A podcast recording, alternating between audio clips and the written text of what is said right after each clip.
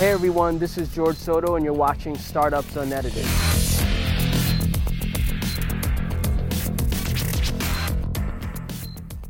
Hey everyone, this is George Soto with Soto Ventures. Hope all is well. Today I'm with Keenan, who is CEO and president at A Sales Guy based in Denver, Colorado. Keenan, how are you? I'm doing good, my man. I'm doing good. Well, first of all, thank you so much for taking the time. I'm actually at Node HQ. It's a uh, kind of cloudy day here in San Francisco, which is typically the part. Again, thank you for joining us today on the show. How's everything over there in Colorado today? Everything's great. It was just snowing. Now the sun's coming out. The mountains are getting dumped on. So those of you who know me, I'm a huge skier, and I'm just one and a half days from up there from ripping turns in that deep pile. So I'm very happy guy. Awesome, awesome. Well, today I wanted to talk about your new book, Not Taught, which is described as a book that's teaching what it takes to be successful in the 21st century. And this is the stuff that no one's really talking about. Well, let's why don't we just dive in because I I've been reading through the book. I'm inspired, number one. So thank you uh, for that. Why don't we talk a little bit about the book and what what the vision was and and you know what should be what should folks be thinking through as they're reading through the book yeah, all right. So, so that's a great question. There's two parts to that, and I'll, and I'll try to make them quick. The first one was sort of inspired me to write the story, or it came from was uh, one day I woke up and realized, oh my God, the world is changing. Like we went from the industrial age to the information age. And that's no small order. The last age change we went through was 110, 120, 130 years ago when we went from an agrarian society to the industrial age. And just as then, when you needed new tools to be successful to compete in the industrial age, guess what? It's happening all over again.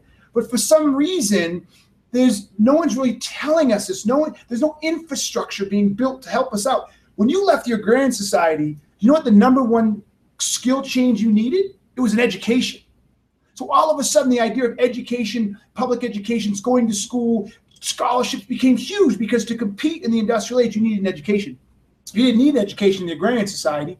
Well, for some reason, maybe this change is different for people or whatever, but they didn't realize, wait a minute, things are changing again, but too many people are doing what they did before or what their parents are teaching them to do, and they're missing out. And that was the sort of the motive to drive this book. And that's what I want people to get a, walk away from it. That things have changed and what they did to be successful and the tools available to them and how they had to operate isn't going to the way our parents did it isn't going to work. It's a whole new world out there.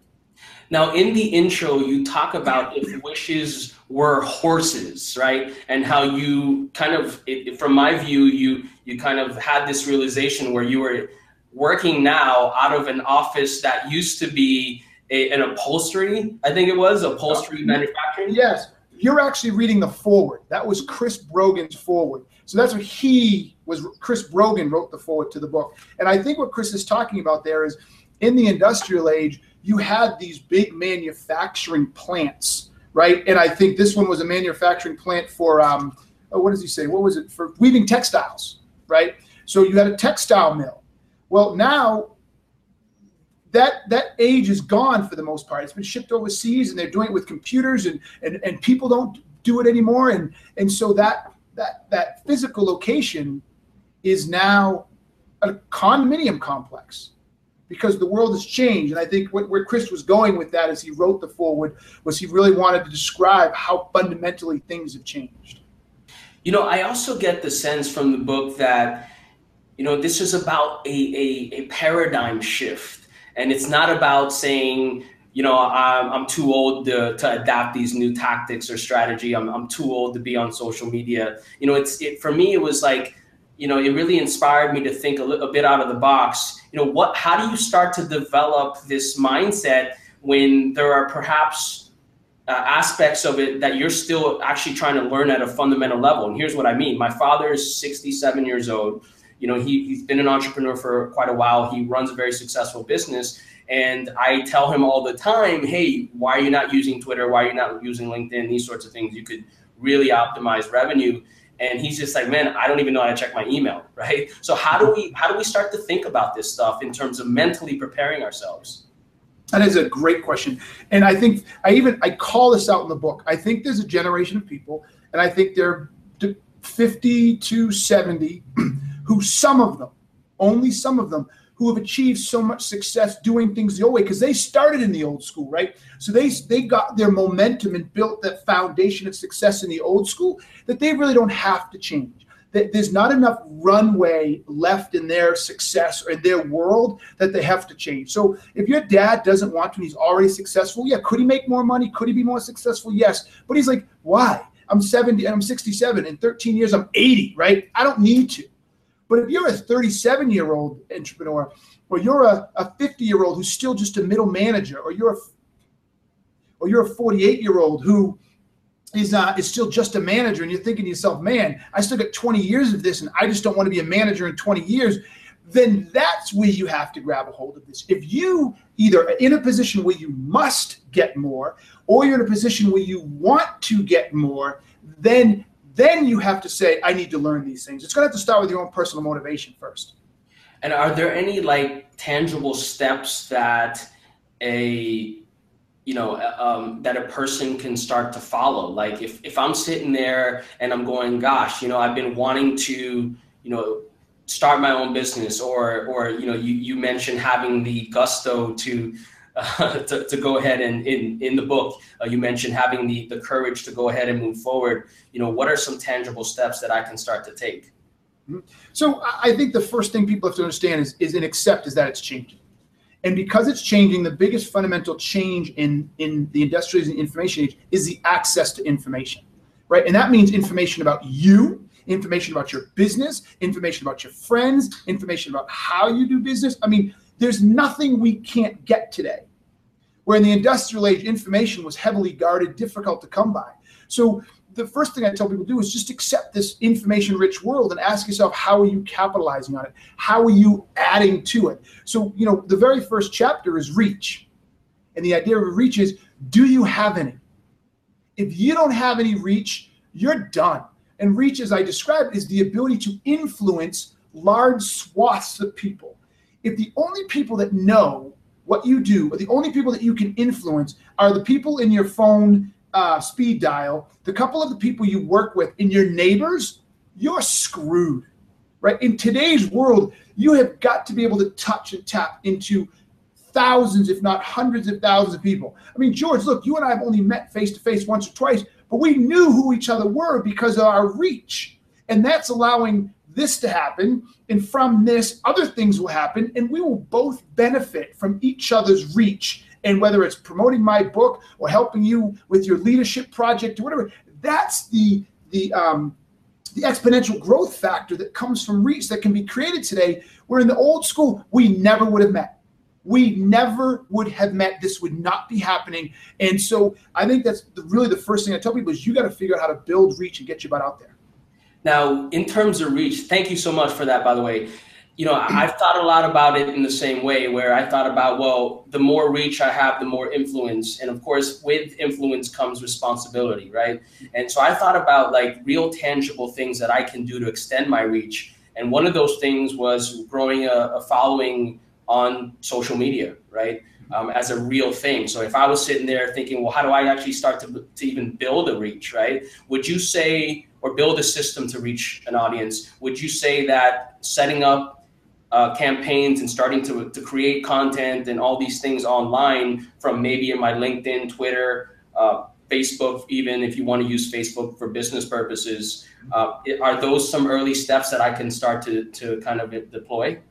Yes, yes. Look, one of the things at the center of this new way of being successful, these new rules to success, is the creation of content and the sharing of content, right? So that again in the industrial age because of lack of content the only way that i knew that george soto was any good was your resume. There was no linkedin. You couldn't blog. You know so unless you're one of the rare people that actually wrote a book and someone published it you were a nobody. And so when you showed up into, into my world you came with a recommendation and a one or two piece of paper that said what you did and that was it so think about how hard it was to get to know how people who was good and who wasn't and who was who mattered and who didn't now we have all of these channels that allow you to actually highlight what you know, highlight your strengths, highlight why you're good, and share other people's. So I, I respect George. I like what he puts out. I love his leadership thing. I'm going to share that. And my audience is going to say, Ooh, I learned something from Keenan. Whether Keenan shared something that I learned or Keenan created something that I learned, I learned something from him. So I want to stay close to him because I'm getting better by being close to Keenan. The, the new rules of success is if you can't share or teach stuff to people that help them get better, you become more and more digitally obscure. You become less and less known. And there is going to be no room for people in the future who are digitally obscure. I, I have this saying digital obscurity will be the plague of the commoner. And so that's what I mean. You, ha- you have to either start create sharing your knowledge through these platforms like Twitter and Facebook and, and Instagram or whatever, uh, LinkedIn for sure, sharing your knowledge, and or at the bare minimum, be on there connecting with people and sharing other people's knowledge so they at least know who you are. You cannot live in digital obscurity or your host. Awesome. Quick, quick uh, question. Would you mind just quickly going through the kind of table of contents or, or maybe even at a higher level the different segments of the book and what should people be walking away with that is actionable and they can start implementing it day one? Yeah all right. So the table of contents the first one is reach. As i said you got to have reach. You have to grow reach. Reach is defined as your ability to influence large swaths of people. That's why michael jordan he hasn't played basketball i think in 14 years but he's a billionaire pretty damn close because the amount of reach he has Nike is still willing to pay him for. People pay for reach. So in this one, you can actually build it. You got to go get reach. The second one is brand you, second chapter. You've got to brand yourself. You have to actually think of yourself as a product. And what value do I bring to my customer set? And your customer set is the people that pay you to do stuff. So if you're an accountant, what type of accountant are you? Why are you good as an accountant? What is what is the value of your brand and how can you articulate and promote your brand of accounting? Are you a creative accountant who saves people money and finding things that they didn't understand before? Are you an accurate accountant? You never make mistakes and your level of mistakes is lower. I mean, I don't know. I'm not an accountant. But if I am one, I can tell you everybody's going to know why I'm a better accountant than everybody else. That's my brand. And then you got to promote the shit out of it right? I, I have a saying in here in the 21st century, you have to brand you and then promote the shit out of it. Again, not okay to be digitally obscure. The next one, as part of that promotion, is you have to create content. You have to begin to create content that articulates your brand, that shows people you know what you're talking about. I mean, and they all come together. I started a blog in 2009 to on sales and sales leadership. Within now it's almost seven years. That blog then reinforced my brand as a sales leader and the type of sales leadership I employed and the type of sales leadership that I engaged in, how I built sales organizations, which then increased my reach because sales leaders were reading it. They're saying, that's a good idea. I'm going to use it. I've learned from Keenan, and I went from having 50 follow or 50 readers to 500 readers to 5,000 readers to 30,000 readers, and it just kept growing, right? So that's the idea create content to build the reach, right? Another one is change, and this is one that freaks people out. Listen, in 19, I'm going to butcher these dates, but bear with me, folks. In about 1960s, the average Standard & Poor's term, the average time a company stood on the Standard & Poor's 500 was 65 years. Okay? By the 1980s, it was 40 years. And now by the 1990s or early 2000s, it's 25 years. Um, BlackBerry went from basically a nobody in 2000 to one of the biggest telecom companies in the world with a hundred billion dollar plus um, market cap in like 2003, 2004, all the way down to a nobody by 2010, 11, or 12. Right? Things change so fast. So the next chapter in here is change. You have to be a change creator. In the industrial age, you could be a change resistor. Actually, change resistors were embraced, um, but not now now there's a change resistor, change acceptor, or change creator. The only people that win in the industri- in the information age is change creators. You cannot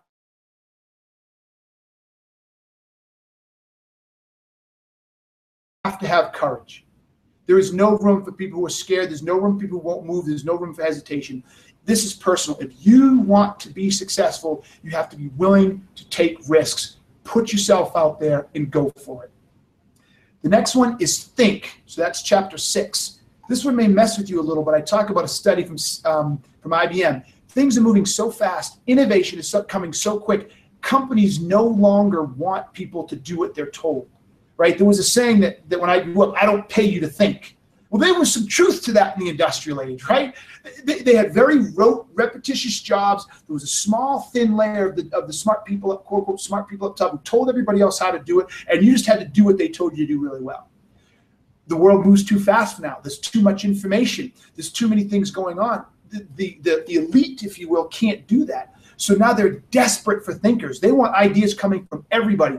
They want to they want to tell you what the goal is and they want you to figure out how to get there. They don't want to walk you through the steps. It takes too long. It's too much work. So if you can't be a critical thinker, if you can't think for yourself, if I can't put something in front of you and you can't say, "Oh, I know how to do that," or "I'm going to get it done," you're useless in the 21st century. No more room for robots because if you if you don't think you're a robot, and guess what? They can actually hire robots now, right? So are we saying we have to be entrepreneurial within our daily lives and within our, our, our roles at our organization and stay agile? Absolutely. That's exactly what I'm saying. Exactly what I'm saying. Whether you go off and you you're your own entrepreneur, solopreneur as a graphic artist, and you build reach to get customers, or if you're working inside of a company as a as a salesperson for someone, but you grow reach because you want to uh, prospect faster. I mean, Jack Kosakowski, look him up, everybody. His name's Jack Kosakowski. He's a he's a sales guy for Act-On. He's not the CEO. He's not the vice president of sales. He's sorry, Jack, but he's just a sales guy. But he has crushed it when he built Reach. He's built an amazing brand. He produces content, and everybody knows who he is, which therefore brings customers to him. He's one of the top reps at Act-On simply because of his awareness and what he's been able to do to draw people to it. So that is exactly exactly right. Do you think that, and I know Jack well, he's a great guy, I really like him out in, in Arizona. Um, do you think that it's a matter of or, or, or this is part of it is that he's established himself as a category leader within the space that really understands the problems of his audience yeah that's exactly what he's done he, he look he used social selling to help to help grow his his lack of better his business right um, his sales, and then he said, "Ooh, this works." And then he started. Sh- remember, I said sharing it with other people. He started writing about it. Other people started learning from him, saying, "Oh, wow, I learned something from Jack. Jack's helped me. I want to stay close to Jack." And then that person retweeted, and so his reach began to spread. And so when he tweets something, when he when he puts something on Facebook, when he puts something on Instagram, when he puts something on LinkedIn, people see it and they share it. And so guess what happens when someone says they're looking for something that he sells? He's right smack dab in the middle of the conversation. Yes, exactly. Mm-hmm. So, uh, do you want me to keep going, or you want some more of the chapters? Yeah, let's let's go. I, I know we have a couple minutes here. I'm, I'm loving the chapters. Okay. So after I said think, the next one is learn how to sell. And, and basically the bottom line is, guys, this is a, so I talked about reach being the ability to influence people. That think of that as your personal marketing reach. But when I say here you have to learn how to sell to be successful in the 21st century, that old adage says, "Oh, I'm not a salesperson. I don't sell." Bullshit. Because if you have a if I'm telling you you have to be a change creator and I'm telling you you have to think and be an innovator, then how are you going to get someone to buy into your ideas? If you can't get your boss to buy into that idea you had, you're hosed. If you can't get a the product manager to add a new feature that you think is going to help, you're hosed. So if you can't get someone to buy into your ideas, if you can't get a VC to, to invest money in you, if you can't get people to do things for you, then you have no influence. And If you have no influence, you're useless. You're never going to get anywhere. And the way to develop influence is selling. Selling is, is influence at a personal level. So you have to learn how to sell. In this chapter, I break it down pretty succinctly to teach people who aren't sellers how to be sellers. The next one is people are going to be mad at this one. Uh, I'm sorry. Yeah. Experience versus expertise in, and that's chapter nine. In the industrial age, we focused on experience. And basically, what we said is, oh, he's got 10 years' experience. And we made an assumption that 10 years' experience got me something. Remember why? Because I didn't have access to any information. I couldn't read your blog and see how you broke down a problem. I couldn't get information about you before. So I just had to go with your resume. Oh, he's been doing it for 10 years. He must be a badass. Not anymore. People are starting to get hip to it and they want expertise. There are people with 20 years experience and only five years expertise, and there are people with five years expertise. Um, I'm sorry, with 10 years expertise and only two years of experience. Expertise actually measures what you know. So if you're going to be in the 21st century and you want to be successful, you had better damn well focus on how much expertise you have. And don't ever come to my company and say, oh, I've got 20 years experience. That's why I'm good. I don't give a shit how long you've been doing the job. I want to know what you know, how you learned it, and how you apply it to get stuff done. And that leads us to the next thing time versus results. Chapter 10. In the industrial age, because we had all those rote, repetitious jobs, because we were a manufacturing society, because they told us what to do, they were focused on time. I need to show up at eight and leave at five. And that's good enough for me because when you got home, you couldn't work, right? So when you're here, I need maximum production. So I'm focused on the time you put in because I can correlate that time to production. Okay. Well, that doesn't work anymore, right? When people have started to learn because I can work from home, there are tools that they can find that I'm not even thinking about because there's so much available to them. They're like, you know what? I don't care how much time you put in. I don't care how hard you work. I don't care if you stayed up all night. My only question for you is did you get it done? Did you deliver? Did you meet the goals? And if the answer is no, nobody cares anymore. So all of you people who sit and say, "Oh my God, I'm working so hard. I'm busting my butt. I put in 80 hours this week." My next question to you is, what did you accomplish? And if you didn't accomplish shit, I don't care, and neither does most people. And as we move further and further to the 21st century, the 21st century doesn't care either. The 21st century only cares about what you can deliver on. And if you're not delivering, they don't care how much time you spent. The next one is don't be boring. And this one's interesting. Look, boring is a reaction to fear. So, what I mean by being boring here is the idea that says you're unwilling to put yourself out there. You, you blend in. Boring is camouflage. You try to look like everybody else. You know, every single customer I ever have says, Man, you are not your traditional consultant. Yeah, no shit. Right? All the other consulting companies, the big five and everybody like it, yeah, they're good and they know their stuff, but their whole point is to not rock the boat. Their whole point is to blend in and look professional. Well, what is that supposed to mean? Or to act professional? No, stop. In this world where there's so much in- information, everybody looks the same. You've got to look differently. You have to stand out. You've got to be willing to be different. And being different means you're not boring, whether it's from a personality perspective, whether it's from a brand perspective, but you can't be boring.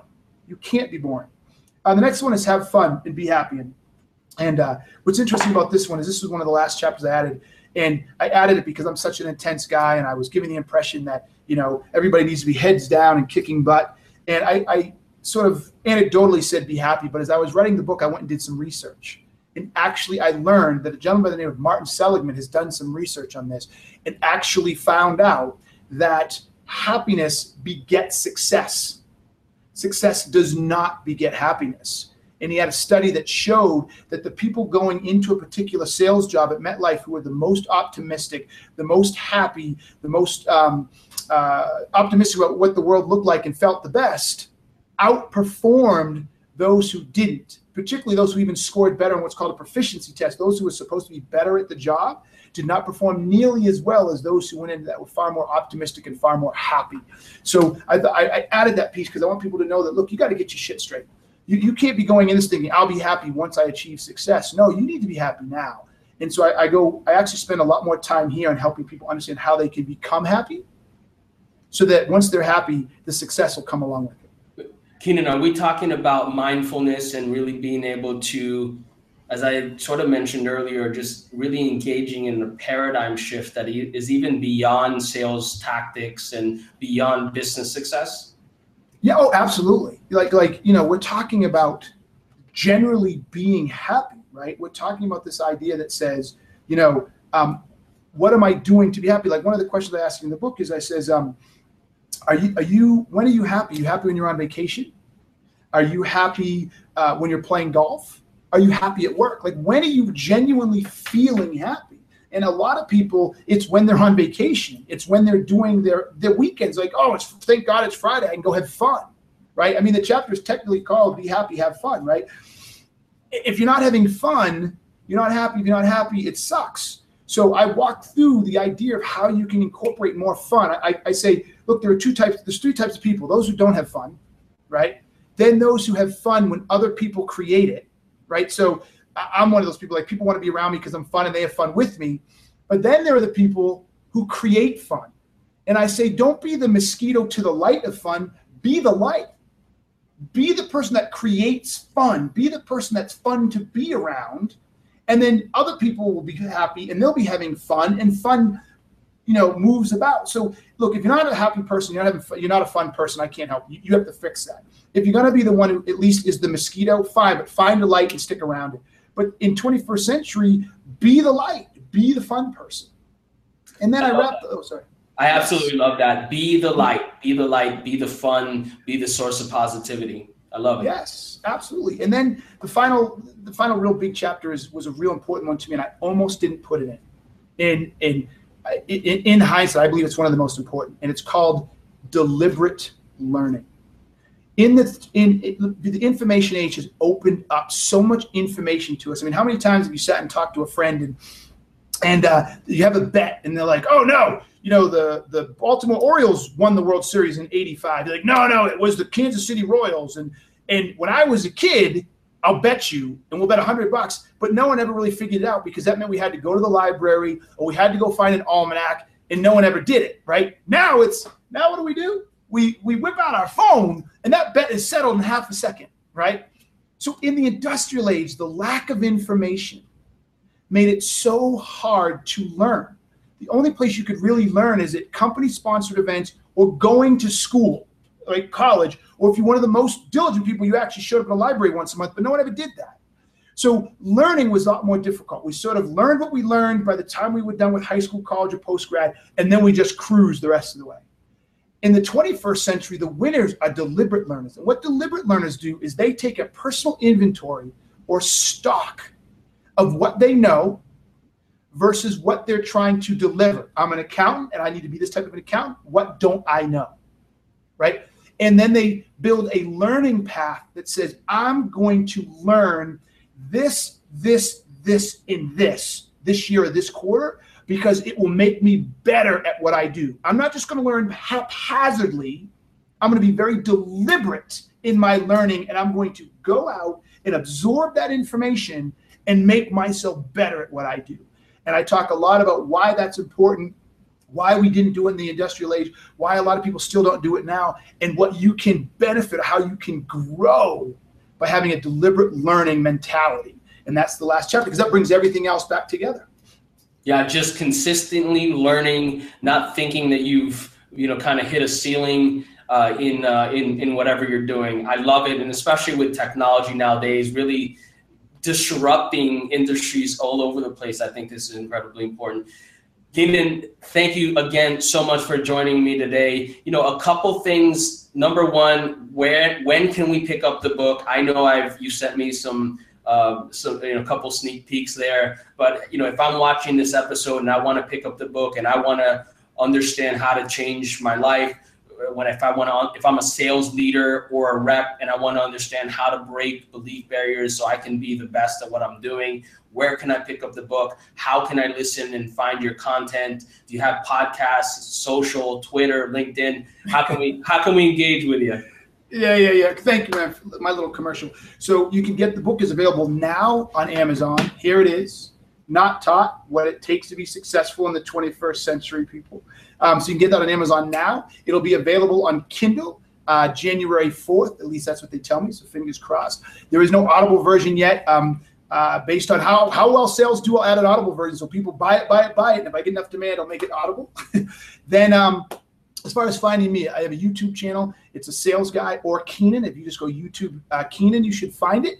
I have a, a podcast that comes out fairly regularly um, that takes a lot of my YouTube stuff and I put it into podcasts. You can find that on iTunes under a sales guy.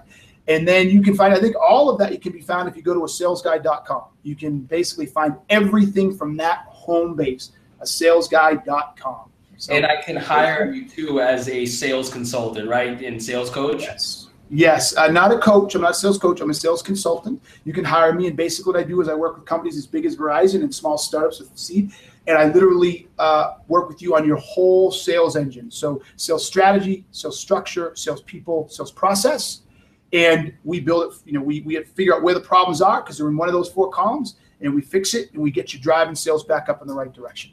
Keenan, I had one question. You said something that intrigued me. What is the difference between my sales strategy and my sales process? I know that's a that's a long answer, but if you had you know one or two statements, what would those be? Yeah, that's a great question. So your sales strategy is how you go to market. It's where you want to point your sales team, right? So I may say um, my sales strategy for 2015 is to to mine the base. i am a Fortune 50 company. I've got 100,000 customers, and I realized that I could easily squeeze 50 million, 100 million dollars out of the existing base. So I'm going to go after that. strategy, right? The process is sales processes are everything from the sales process itself does it align with the buyer's journey? Another part of this, uh, the process is, is the coaching process. What type of sales team coaching process do I have in place? How does my hiring process work? What does my onboarding process look like? What does my sales team evaluation process look like? What does my commission development process look like? I mean, all of those are the processes. They're the, the, the things that make the engine run smoothly because if I institute a powerful strategy, I have a fantastic structure that enables that strategy. I have the best people in the world ready to execute the strategy sitting in that structure, but my processes are shit. The whole thing crumbles on itself. So, for the record, I came up with strategy, structure, people, process before Marcus Lemonis and the Profit. It makes me mad. He doesn't even have the strategy part in there. But I came up with that about nine years ago. I'm sorry, seven years ago. And what I found, and not, nobody's been able to argue with me since, there isn't a place within a sales organization that that covers everything. You can't have a problem outside of those. You can't. So if you boil it down to those, you look at all four of those, you will find the problems to your sales organization or you'll find the strengths. Keenan from a sales guy in Denver, Colorado. I kept saying Boulder earlier. I apologize. Boom! I went to school in Boulder. Mad love for my CU Buffaloes in Boulder, so you're not too far off. right on. Well, thanks again for joining us today. Uh, we will be in touch. Have a wonderful holiday season. I just wanted to say, P.S. I love that you mentioned your three daughters at the in the foreword of the book or the dedication section in the book. I'm all about family, so I totally get it. And uh, yeah, uh, to 2016. How about that? How about that, baby? Thank you very much. I love this. You got mad passion. I love your enthusiasm. Don't go change it. awesome. Thank you. Have a great one. You too, baby. See you.